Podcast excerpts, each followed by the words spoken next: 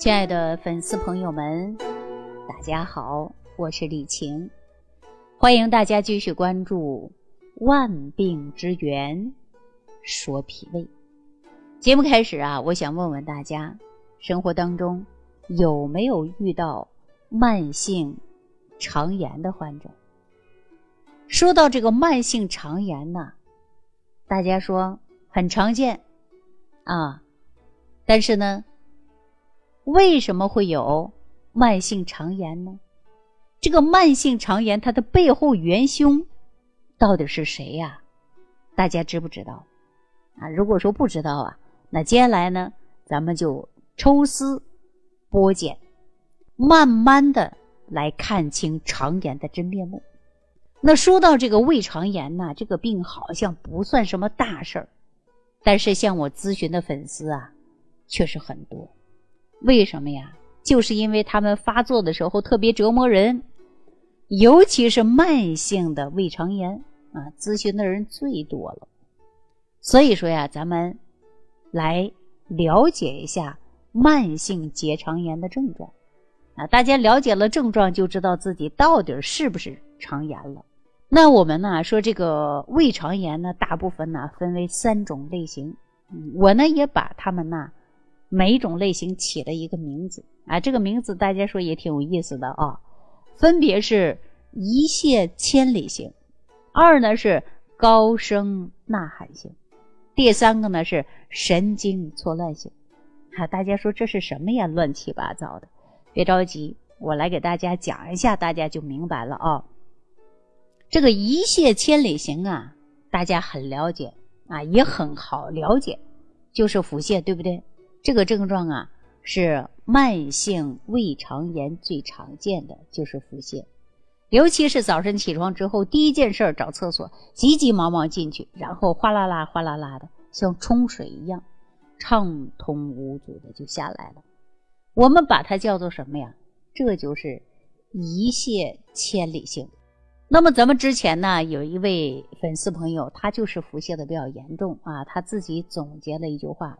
形容他的慢性胃肠炎，那怎么形容的呢？我给大家讲一下啊，说呀，这个慢性的胃肠炎呢，他说低着头，弯着腰，肚子里呀有个炸药包。虽然是开玩笑，但是我感觉他总结的真的是太生动了。这是第一个症状啊，你看大家说肚子疼，着急找厕所，是不是？低着头啊，弯着腰啊，捂着肚子往厕所跑啊，啊，到厕所哗啦哗啦哗啦出来了，就是这种类型。那么第二个类型啊，说高声呐喊型啊，其实说的呀，这就是慢性胃肠炎的第二个症状。什么症状呢？就是因为啊肚子疼痛，我们常说腹部疼痛，尤其是到了下午了，这肚子开始胀气，而且呢还有声音，什么声音呢？咕噜噜咕噜噜的。啊，咕噜噜咕噜噜的，这就是肚子在呀叫了。我们常说呀，这就是高声呐喊型。但如果这个胀气排不出去呀，就会产生什么呀？那就是胀痛，严重的还会有种刺痛的感觉，绞痛的症状特别厉害啊。这个时候我们不仅仅的是肚子叫，而且呢严重疼的呀，我们嘴里开始哼哼哼的了。是不是啊？所以说一边捂着肚子啊，一边哎呦啊，疼死了，哎呦胀死了。那么接下来第三种类型什么呀？叫神经错乱型。大家说没开玩笑吧？是不是神经病啊？啊，什么叫神经错乱型？那我跟大家说啊，这个慢性的胃肠炎和神经错乱有什么关系？听我给大家分析一下，大家就知道了。因为啊，是慢性的肠胃炎呢，时间一久了呀。它就会影响到人的植物神经，导致植物神经功能紊乱，而表现了症状是什么呀？浑身无力，出现呢困乏、爱出汗，而且还有心悸。那么有的人呢还有头痛或者是偏头痛，甚至严重造成了失眠和焦虑的症状。那这些症状啊是由于长期慢性的胃肠炎。影响到人的植物神经功能了，所以造成了植物神经功能紊乱出现的症状。那你说我们是不是神经错乱了。那么这些症状啊，就会影响到我们人的身体健康。我们你想啊，这肚子也疼痛，浑身乏力，没精神，焦虑啊，长期慢性的胃肠炎，影响到人的植物神经了，那造成呢植物神经功能紊乱。所以说呀，咱们慢性胃肠炎第三个类型啊，就叫做神经错乱型啊，就是这个意思。那大家伙儿会关心的说，这个慢性胃肠炎它到底是怎么得的呀？为什么会有这样的症状呢？我们一定要了解疾病的根源嘛。当然了，说到这儿啊，我要跟大家讲，我们常说是浊毒化的生存环境，天之浊毒，地之浊毒，人之浊毒，那真的是啊无处不在。我们周围环境就是这样子的，让你无法逃离。大家说那怎么办呢？我们应该怎样能够清理浊毒呢？保护自己的胃肠道呢？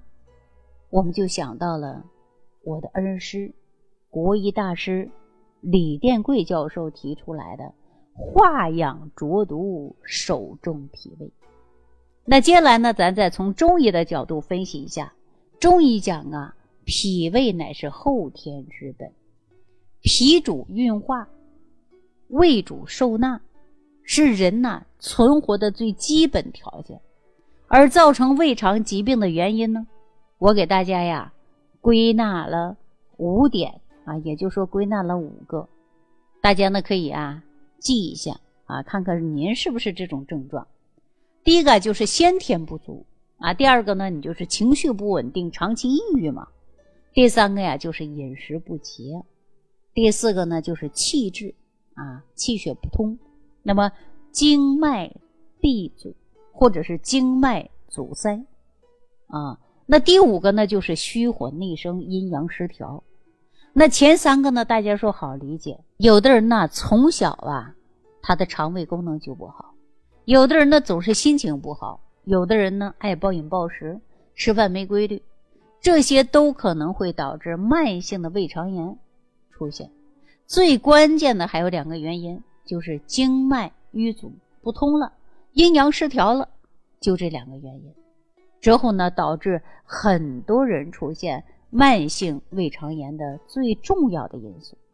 再加上啊，随着人的年龄增长了，身体内的垃圾和毒素不能顺利的排泄出去，造成了脾胃经脉阻塞和阴阳失调。那么这就是一步一步导致呢脾胃内部啊受伤，容易出现的是炎症，久而久之呢就形成了我们今天最常见的慢性胃肠炎。那西医啊对于慢性胃肠炎呢有明确的定义啊，所谓的慢性胃肠炎就是指胃肠的黏膜以及深层组织出现了问题啊，比如说长期或者是持续。频繁的发作可能会有出血性的炎症，或者是坏死性的炎炎症。最常见的两种类型啊，就是慢性浅表性胃炎和慢性萎缩性胃炎。我之前呢，在给大家讲解啊肠炎的时候，给大家的方法呢，就是使用咱特养超级益生菌，来把肠道失衡的菌群环境调整到一个。平衡状态，那对于腹泻、拉肚子效果呢都是非常明显的。可是很多粉丝朋友啊，为什么会出现了肠道炎症呢？啊，为什么呢？之所以会出现这些炎症啊，就是因为大家饮食不节嘛。啊，平时喜欢吃生冷辛辣的、暴饮暴食的、腹部受凉的，它都有关系。那人体吃下去以后呢，胃酸啊加上食物，它会产生呢化学反应。进行了腐熟和消化，一部分的转化成呢营养啊，会传递给胃肠道，提供呢就是动力。剩下的一部分呢，它是不被消化的不洁的生冷食物，随着时间的延长，在逐步呢腐败的过程中，会迅速氧化胃黏膜，帮助沙门氏菌的繁衍，最后啊。以及有害菌，它会攻击胃和肠道的细胞，造成了胃肠细胞的老化，功能的减退，导致长期细胞的老化，最终就会出现胃肠的炎症，甚至呢可能会导致呢基因突变。一旦导致基因突变，那后果啊就很严重了。以前的胃肠细胞很可能就会变成肿瘤细胞，最终结果可能就是胃癌或者是肠癌。那接下来啊，我给大家呢举一个生活当中的一些例子啊，比如说天地之浊毒对我们的人体的伤害。你看蔬菜上的农药啊，大家说蔬菜上怎么有农药啊？你看我们大冬天。依然吃一些新鲜的蔬菜，看上去长得绿油油的，但是大家知道吗？有多少化肥农药在摧残它们长得绿油油的？所以说，往往呢很容易啊就会直接进入我们的身体。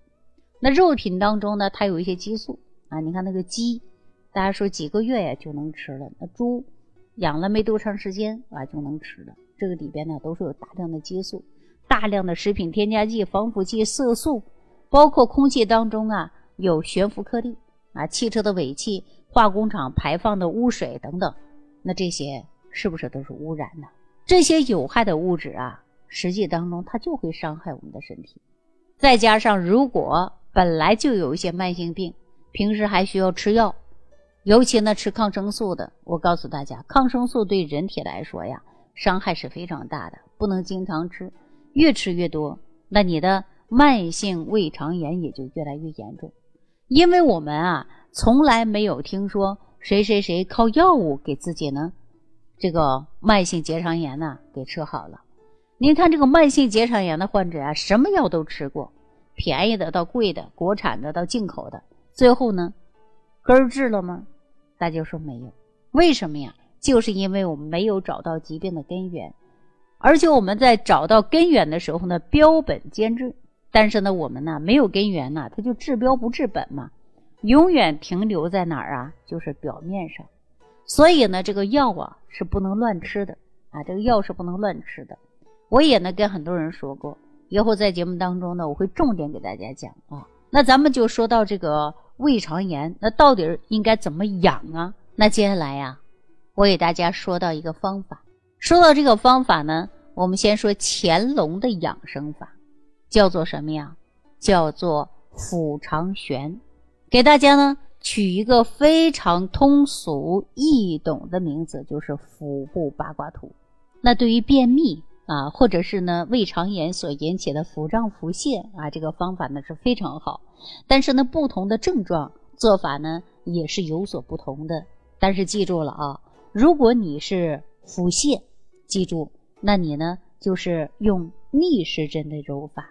揉多长时间呢？最好揉三十六圈，啊，一圈一圈的揉。那可能很多人说：“哎呀，我呀不是腹泻，我是便秘。便秘怎么办呢？便秘我们就应该通啊，以顺为通，那就是通法。通法呀，就是顺时针。”啊，所以说大家不要把方向搞反了啊！也就是说，你不通的，你就要往下顺，一顺呢就是顺时针。那如果说过度的泻了，那你就反方向干嘛？这叫补益。所以说呢，你别看揉肚子，但是呢，对于效果来讲呢，它是截然不同的。一个是补法，一个是泻法。好了，这个方法呢，我给大家讲过了，大家记住啊。如果没记住呢，重听两遍。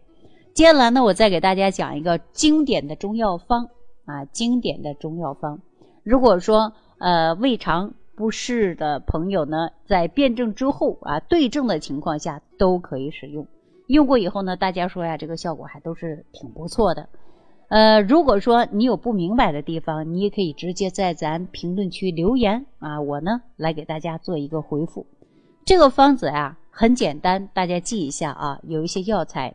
当归、黄芪，还有呢，桂枝、大枣，多少克呀？各三十克，加上陈皮六克，甘草二十克，你就水去煎，每一天吃一剂，一天呢分三次，早中晚来服，连服七天。我再给大家重复一遍啊：当归、黄芪、桂枝、大枣，每一样你就准备三十克，再加上六克陈皮。甘草二十克，煎水，一天吃一剂，一剂分早中晚，啊，大家记住了啊，怎么来说呢？也就是说，这一副药下来，你呢煮成三碗水，哎，就是三碗药汤，早上喝一碗，中午喝一碗，晚上喝一碗，啊，就是一天一剂，一剂喝三次，这会就明白了啊。连续服用七天，这个方法呢是很好的。那么大家一定要记住了，这个方子啊是需要大家忌口的。那么限制烟酒，不要吃辛辣刺激的食物，不要吃过多油腻的食物。减少自由基的摄入，多关注你的肠胃啊，给自己呢身体啊减轻负担，别让自己每天呢高声呐喊，肠胃不舒服啦。一个严格的控制自己的饮食啊，千万不要刺激肠胃，因为肠胃也太虚弱了。当然呢，对于脾胃虚寒的朋友来说呢，脾胃病啊，它不是小病，不要小瞧它。要想从头上来调理它。咱一定要治养并重，药食并用。刚才给大家的方子，大家记好了。呃，但是用之前呢，一定要找一个大夫去给你辩证，对症了，大家呀就可以用了；不对症，千万不要用。但是呢，我之前给大家介绍的健脾食疗方，就是六神健脾养胃散，或者十味早餐糊啊，啊，五行化养早餐糊啊，都可以坚持吃。只要你坚持的。能够养上你的脾胃，养上一段时间之后啊，你就能养出好气色、好身体。好了，今天呢就跟大家聊到这儿了，祝愿大家都能身体健康。脾胃病不是小病，一定要高度重视。有问题，屏幕下方留言给我。下期节目当中再见。感恩李老师的精彩讲解。